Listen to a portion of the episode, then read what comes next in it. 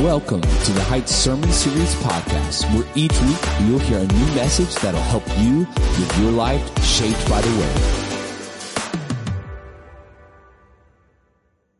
And good morning, Heights family. Great to see you. I say that every week because I mean it every week. Always good to all be together today as we continue our series on heaven and hell. Now, I say continue. If you're new to our church or maybe you've been out a couple of Sundays, today's only the second Sunday uh, that we've been in this series. We started last week, and uh, I would encourage you to go back and listen to that. It was on the importance of studying heaven and hell. And when I say studying, I don't mean just like in a Bible study or, you know, in a sermon series, but, but being able to regularly, daily, weekly be thinking about heaven and hell and the role that plays in our lives. Every one of us got decisions to make this week. Most of us may be working through maybe a little bit of a heavy issue right now. What's the right answer? What's the right way? Hey, you'd be surprised the kind of wisdom and clarity thinking about heaven and hell brings into today. And so that's a big reason why we're taking this time to study this and think through that. So today we're going to kind of big picture, we're going to see heaven uh, we're, we're going we're gonna fly over. That's kind of a strange idea, flying over heaven. But, but we're going to do a flyover, get the big picture of heaven. Next week, we'll come back and uh, we'll go to the other place. We'll do a flyover, hell, get the big picture of that. And then following that is where we'll get into some more intricate issues and questions and ideas regarding heaven and hell. So today, though, we're going to be looking at the new heaven, the new earth, the, the new city. You know, when I say that word city, what, what comes to your mind? I, I'm, I'm guessing similar images come into all of our minds. Big buildings, right? I mean, if I think of a city, it's probably the very first thing I see big, I see big buildings, masses of people, traffic, why a lot of us don't live in the big city, right? Eh, we see traffic. Hey, what takes us? Why do, why do we, even those of us that don't live here, why do we go to the big city? Sports, entertainment, arts, uh, shopping, right? Everything's in the city. And, and so you, we, we, we got all these ideas that come to our mind. Even if you, and you're sitting out there, I know who you are. Yeah, I hate the big city. I don't ever go into the city. You still think the exact same things as all the people around you who love the city. I mean, those images, not a matter whether I like it or don't like it, the same images come into our mind. Do you know why? Because words communicate. When, when we say a word, we say that word because I want a certain image or idea to come into your mind. So when I say dog, pow, guess what we're all thinking about? We may be thinking about a hundred different kinds of dogs, but we're all thinking about a dog. And you know what I don't do? I don't say dog if I want you to think of a cat. Because words communicate. And do you know who knows this? Shock and awe, God. God knows that when He says a word, when He gives us a word, that images are going to come into our mind. I mean, nothing's going to stop that. If God says dog, wham, we're all thinking about dogs, not giraffes or cats or, or anything else. God is the ultimate communicator. Let me remind you, one of the titles, one of the names of Jesus is the Word. John chapter 1 verse 1, in the beginning was the Word, and the Word was with God, and the Word was God. That word, word, in the Greek language is logos. And the word logos has the idea of content. That this is content. This is truth. And it's about communicating and giving that content and that truth. That is a title of Jesus because Jesus is the content of God. Jesus is the revelation of God. Jesus is God wanting you to know wanting you to understand. God doesn't say things to be confusing and mysterious, and we never really get what it means. He wants us to know. You know, I say the word city. We, when we're thinking about heaven, we maybe think about happiness or the perfect life. What comes into your mind? Now, we're going to probably a broader spectrum of what comes into our mind with happiness that, than, like, say, the word city. I mean, some of us, if we're happy, we're indoors. Some of us are outdoors. Some of us are eating. Some of us not so much. I mean, we got all kinds of ideas. But when I say the word city, happiness, perfect life, where we're all the same is we're going to think about very real and concrete images connected to this earth. And, and the reason we're going to do that is because we are physical people made in a very physical world, made that way by God.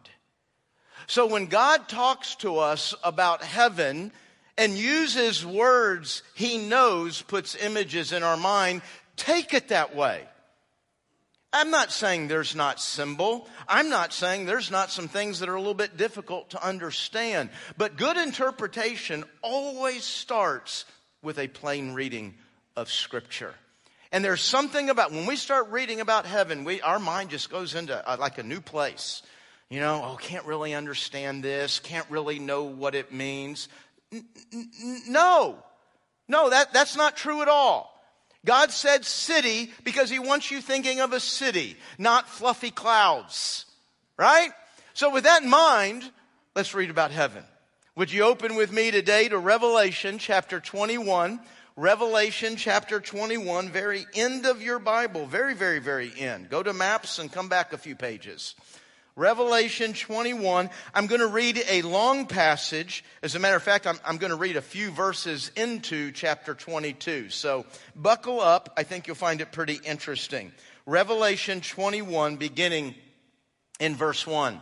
It says, Then I saw a new heaven and a new earth, for the old heaven and the old earth had disappeared, and the sea was also gone.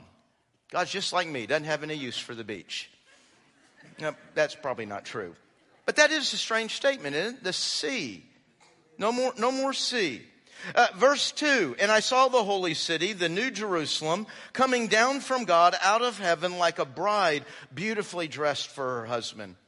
And I heard a loud shout from the throne saying, Look, God's home is now among his people, and he will live with them, and they will be his people. God himself will be with them.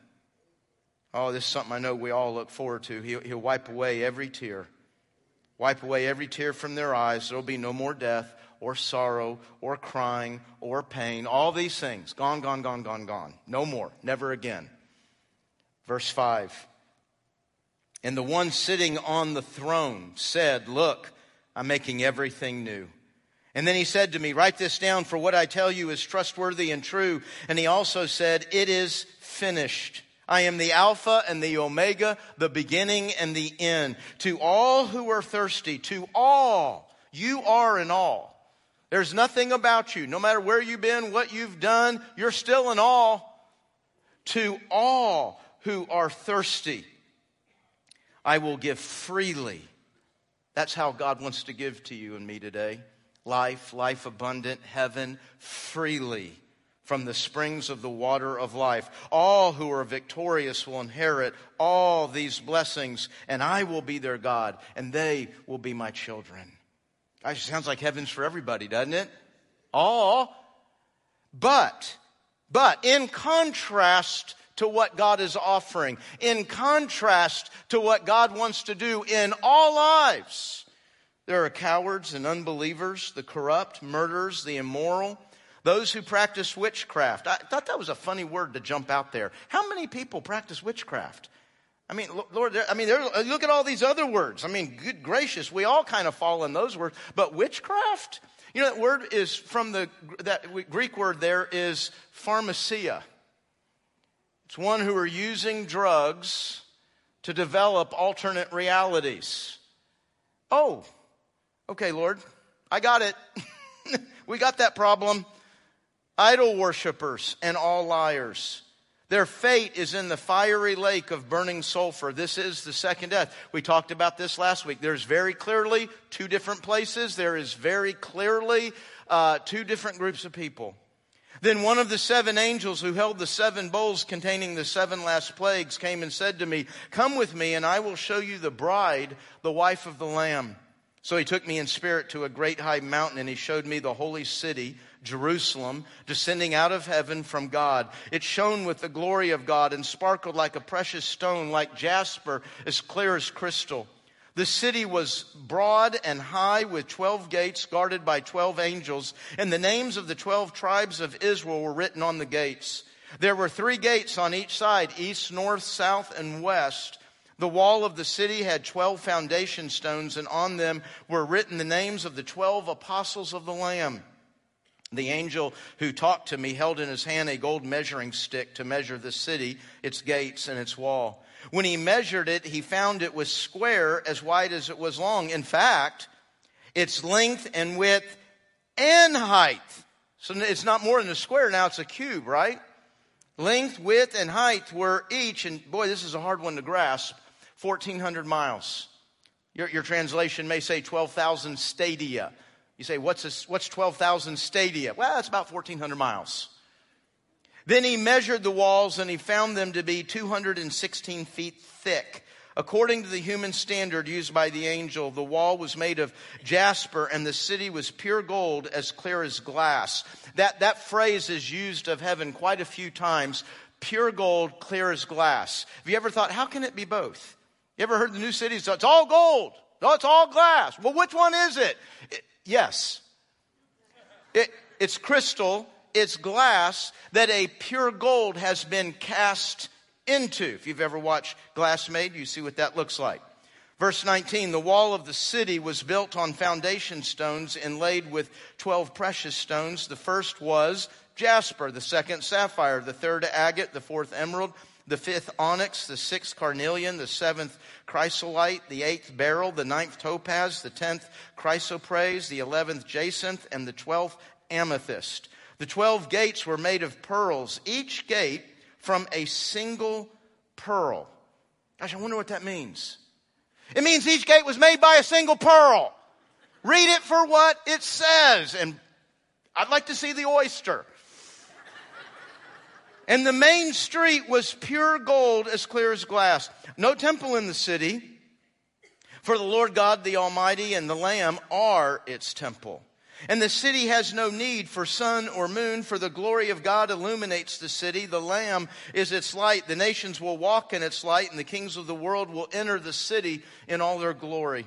Its gates will never be closed at the end of the day because there's no night there.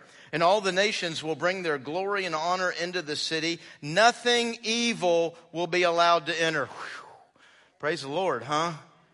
Every problem you've had this past week, every one you're going to have is connected to evil. None of that's there. None of that's there. Nor anyone who practices shameful idolatry and dishonesty. I love how it uses these words that a whole lot of us say, well, I don't do that. And then it uses another one and goes, oh, never mind. But only those, is an important line. Who's found in this place? Only those whose names are written in the Lamb's book of life. Then the angel showed me a river with the water of life, clear as crystal, flowing from the throne of God and of the Lamb. It flowed down the center of the main street. On each side of the river grew a tree of life, bearing 12 crops of fruit, with a fresh crop each month. Hey, you know, it takes days to make a month, doesn't it? it? Takes days, takes weeks. Months add up to years. There's 12 here. There's still some level of measurement of time going on in heaven. Otherwise, you wouldn't use the word month.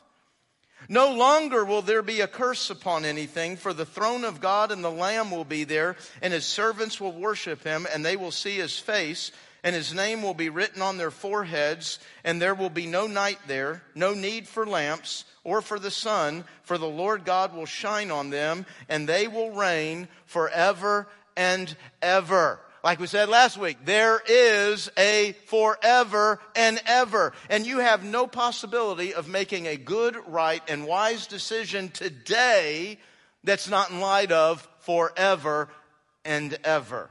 Now, I just read a long passage. If you dozed off there and came back, yeah, I was still reading. Long passage. You know, there's about three or four sermons in there.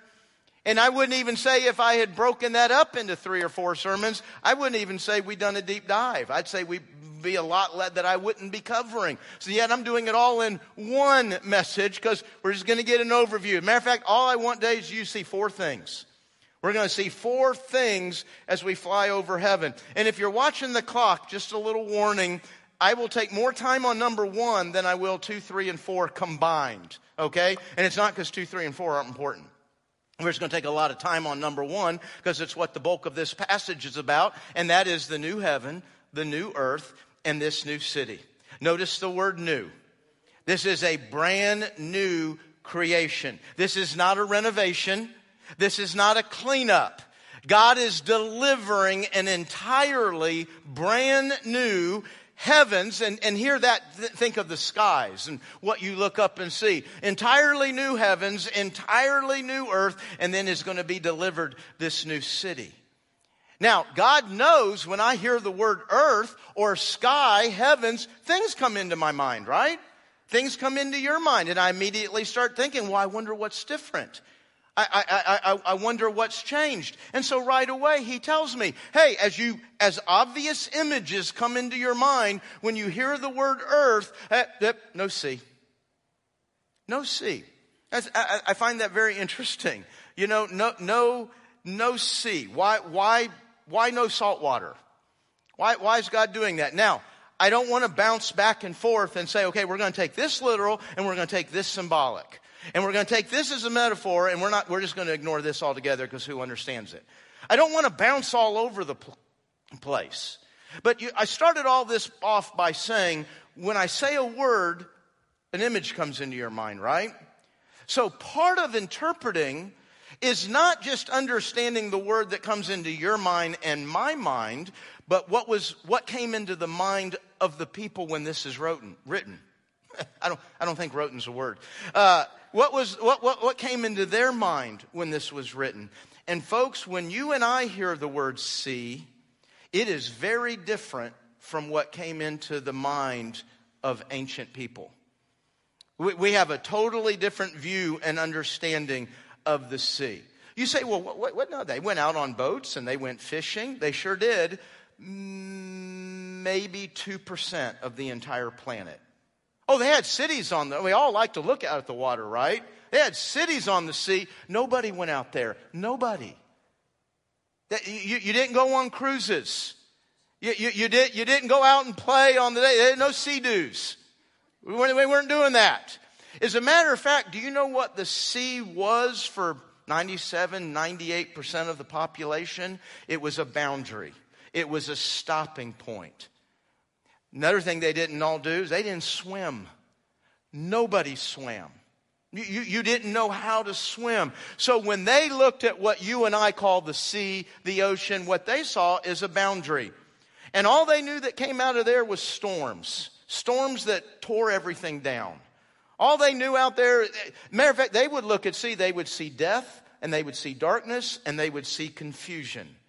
That's the images that would come to their mind. So while you and I hear, hey, there's no sea, what? There's no cruises in heaven? That, that's not what they thought. They thought, oh, no boundaries. 70% of the planet's covered in salt water. No, no boundaries. Not in the new heaven. See, now you can't think of an earth without thinking of all the boundary of a place you will never go. No, that doesn't exist. So, so possibly, could be, could be just no salt water. It could be that God's saying, hey, there's, there's no death, there's no boundaries, there's no place you're going to be afraid to go. Because people were afraid to go out onto that water. So that's the first thing. Another thing, you and I, when we think of, of, of, of the skies, the heavens, when we think of earth, well, we're going to think of the sun and the moon, right? I mean, they govern every single day. You, you, you, probably look up at, comment about, think about the sun and the moon every single day. And God says, yeah, that's not going to really be such a big deal here. Now notice he didn't say there was no sun and moon. Did you catch that?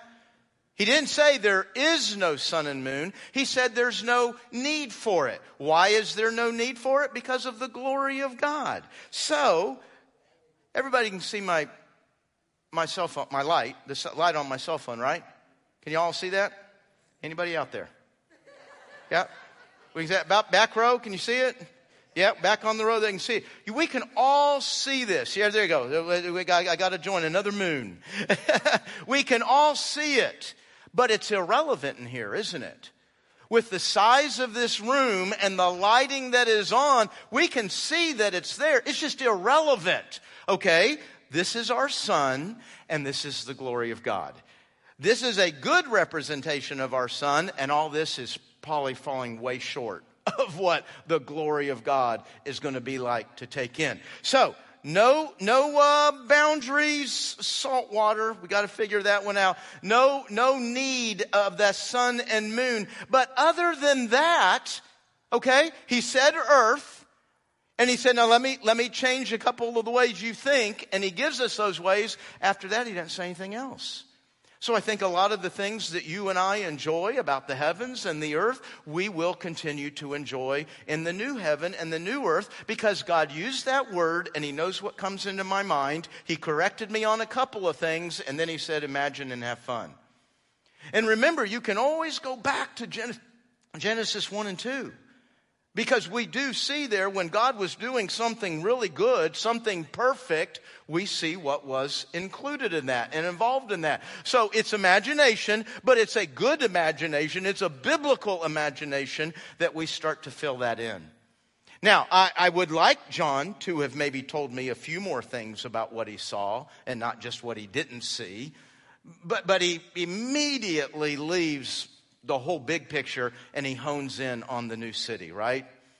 He says, man, it was, it, gosh, it was like a bride. You, you, know, I, I think he uses an idea there that's almost a universal experience. It was 2,000 years ago. It's true today. There's just something about when those doors open and the bride steps through. Well, that's a beautiful moment, isn't it?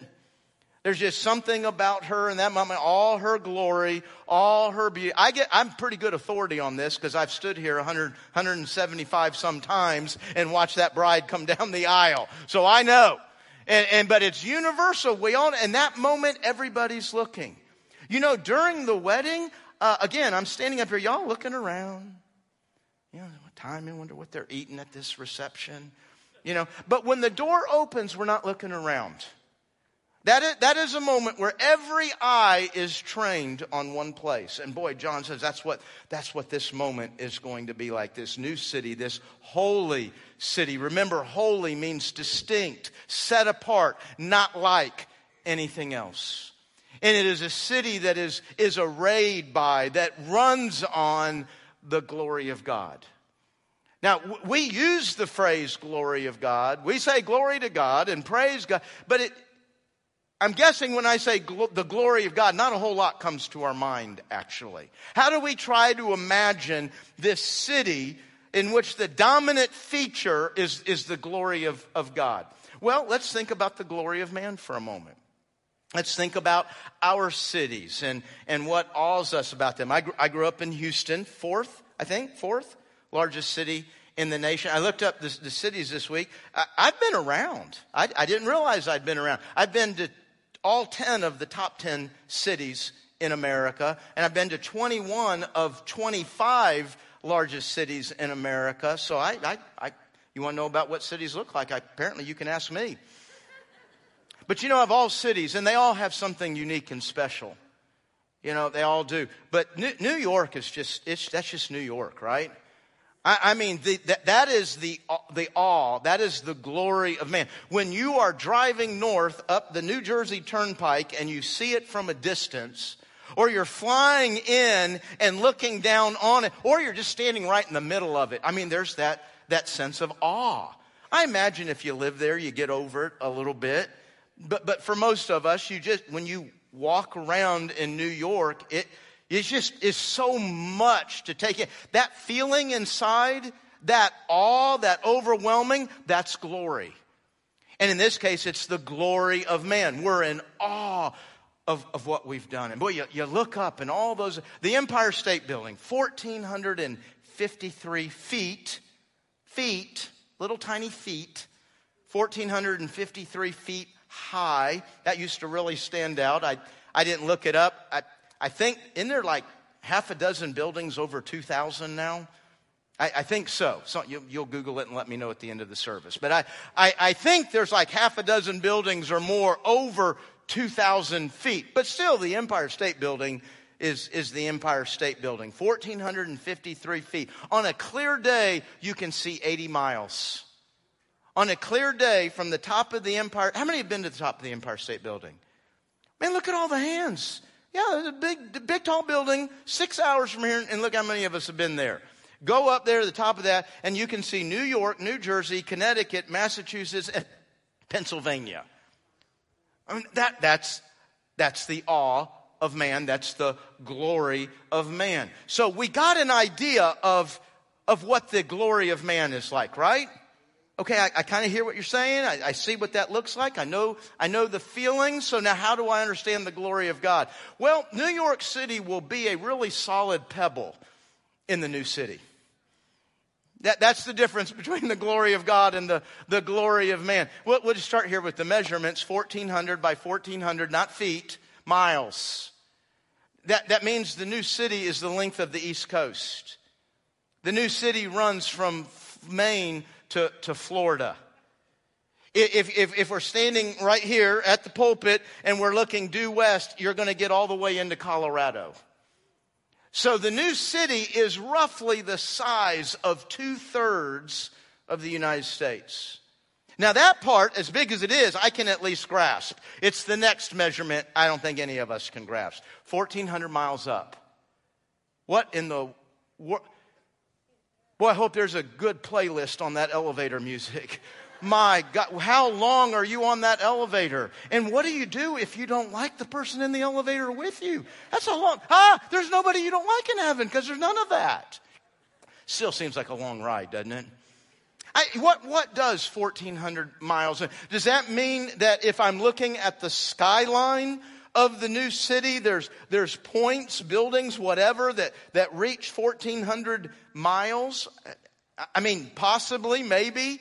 Uh, I, have I've read some speculation even that the city will be in levels.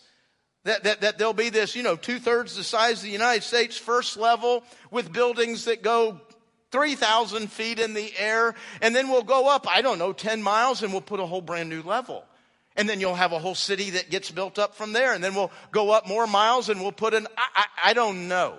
It, that, that's hard to grasp and understand a city that goes up 1,400 miles. But if I'm trying to understand the glory of God, that does help me because I know I'm pretty in awe of 1,453 feet. So I'm guessing 1,400 miles is going to be wow. Pretty overwhelming. People have put the, you know, the calculator to this, trying to figure out living comfortably in the city, how many people would go here. Now, some of this depends on the 1,400 miles up, but roughly 100 billion will fit comfortably into the new city. 100 billion.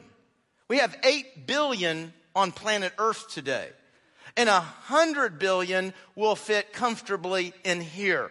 So what, what gives us a sense of awe, of being overall size, grandeur, bigness does it, but there's other things that give us a sense of awe. The, the, the beauty of something, the wealth of something, the, the, uh, the luxury of something. Well, how about this thing? I mean, we, we've got a single gate made of a pearl. L- listen, folks, you do get it. it. If God can make a pearl that's this big, well, then He can make a pearl that's any size. Okay, so God's not going, whoo, that one's going to be in 12 of them. All right, well, well, we get started here. We should be done by next month. No, he just speaks the pearl into existence. Now, how big is it? Well, the wall is 216 feet thick. So it has to be at least 216 feet in circumference, right? Now, it's not saying that it could be much bigger than that. I mean, this is a wall that's in proportion to the city that it holds. And it has a wall because, again, in this day and time, every good city had a wall. That was the security of a city. That was the peace of a city, was its wall. So whether we're blown away in awe of size and grandeur, or maybe it's beauty and opulence, uh, the glory of God has all that. And that is what we just call our hometown. That, that's our hometown in the new heavens and the new earth. Note, there's nothing in this passage or anywhere to suggest that you and I are confined. We're not confined to this place. That's where we're going to live, but we're not confined to it. I, I actually believe we'll travel the universe. Why? Because creation gives us so many opportunities to praise God for His wisdom, His intricacy, His artwork, His power. I believe we'll be all over this universe. Eh, the new city is just my hometown. All right, now we'll talk about that more in a, in a coming sermon or two. So there, there's your new heaven and new earth. Seems like a place to hang out. I mean, if we're going to do it forever and ever, that, that sounds like a pretty good place to start with. Second thing that we see, and this really is the most important, man, man we see God. We, we see the very presence of God. Now, understand presence. You know, I, I mean, if I had been, I wasn't, but if I had been in England the last two weeks, I probably would be saying, man, I was in the, I was in the presence of royalty. I was in the presence of the, the queen, or at least her body. I was in the presence of King Charles III. Now, they didn't know I was in their presence. And if they did, probably wouldn't care that much. That's not what we mean here to talk about being in the presence of God. You know, I'm going to, I mean, hey, look, look, hey, God, there's God. I've been wanting to see him forever. There he is. No, no, in the, in the New Testament, in the Old Testament, in the Bible, presence always communicates intimacy, a closeness, blessing, fellowship. Fellowship is what you have when you sit down at the table together and enjoy a meal, right? That's how that word is used throughout the Bible, and that's the idea of presence here. I am going to enjoy always the, the feeling, the experience, and the closeness of sitting down at the table with God, not just in the city and pointing to where He is. Now, here's the thing that we, you know, we're not going to get, we're not going to be able to understand this today. But I'm going to enjoy that closeness if I'm in the throne room that's at the center of the new city or if I am in the far outreaches of the universe. There will never be in heaven an experience of getting closer or further from God. You will always be as close as you can get. Which reminds us, after all this size and jewels and everything there, folks, it's God that makes heaven what heaven is. It's God that makes heaven what we want. Three, number three. Now, number three and number four, actually, I said we're going to see four things. Is that what I said earlier? Well, number three and four are things we don't see. Two things you see are things you don't see. hey, we don't see bad stuff. Can we just put it that way? We don't see bad stuff. You see these, these things right here. But folks, it's not just these things that we're not going to see in heaven. It's all of the things that cause those things. What's made you cry in the last week, the last month? That won't be in heaven. What's made you hurt in the last month? That won't be in heaven. Eh, eh, what are the things that cause death? You say there's a thousand things that cause death. Yeah, I've been thinking about this. I think there's only four. There's four things that cause death age, accidents, disease, and crime. Wouldn't about every way fall under those four ways? Well, it doesn't matter if I got, it's three ways, four ways, five ways, however you break down. None of it's in heaven. That's all we need to know. Nothing that causes death is in heaven. Whew, amen. Amen. Everything that's ever made you cry, not there. I don't cry. Well, okay, well, on the inside. Stuff made you cry on the inside, you big liar. It's not there either. Okay? Number four. This is a harder one. Number four, we'd see that we don't see everybody in heaven. Not, not everybody's there. I find it very curious in the, the longest passage in the Bible detailing heaven. I mean, would you say that Revelation 21 is about heaven? Yeah, I mean, that, that's the subject matter. And yet, not once, but twice, twice in talking about heaven, God points to who's not there. Gosh, God must be mean. No, verse 7 I want everybody to be there. I've done everything necessary for everybody to be there, and I offer it freely. I offer it freely. But to be there, you have to have your name written in the Lamb's Book of Life. You have to be a citizen of heaven. I love those two ideas, those two phrases, because they, you can't use kind of. If it's said, are you a good you have to be a good person. Kind of. But if it says your name's got to be in the book of life, there's no kind of, right? We open the book and my, my name's there or it's not there. There's no kind of. Well, it's in process. In process doesn't count when the book's opened. It's there or it's not same as being a citizen. Now, being a citizen, you can be in process, right? But it's not a process. It's that day. Are you a citizen that day? That would have to lead us to ask the question how do I know if I'm a citizen? How do I know if my name is in the Lamb's book of life? Oh man, you know it, it happens. The Bible's so clear about this over and over and over. When I place my life under the love and forgiveness, when I place my life under the blood of Jesus Christ. In other words, I stop trusting in myself. I stop going to my sin for revenge and for healing and for hope and, and for help. I stop going to everything I go to and I go to Christ alone. At that moment, I become a child of God. I'm written in the Lamb's book of life. Now, a lot of us in here have made that decision, haven't we? It may have been a week ago, may have been 30, 40 years ago, but we've done that. And a lot of us have had the experience of wondering, how do I know for sure? Because there seems to be a lot writing on this, right? How do you not every now and then doubt yourself and wonder, did I do it right? Did I, did I do enough? Did I do what I was supposed to do? You know, when you look at verse 8 there, and it's, it's got this list of sins cowards, unbelievers, corrupt, murderers, immoral, those who are practicing in, in drugs, idol worshippers, all liars. Whoops, that wrapped up everybody. You know, here's the good news and the bad news. The bad news is that's not meant to be a list of the sins that keep you out of heaven. All sins keep us out of heaven, right? I mean, if I said, hey, folks, listen, we lie, we, steal, we cheat, we're all sinners.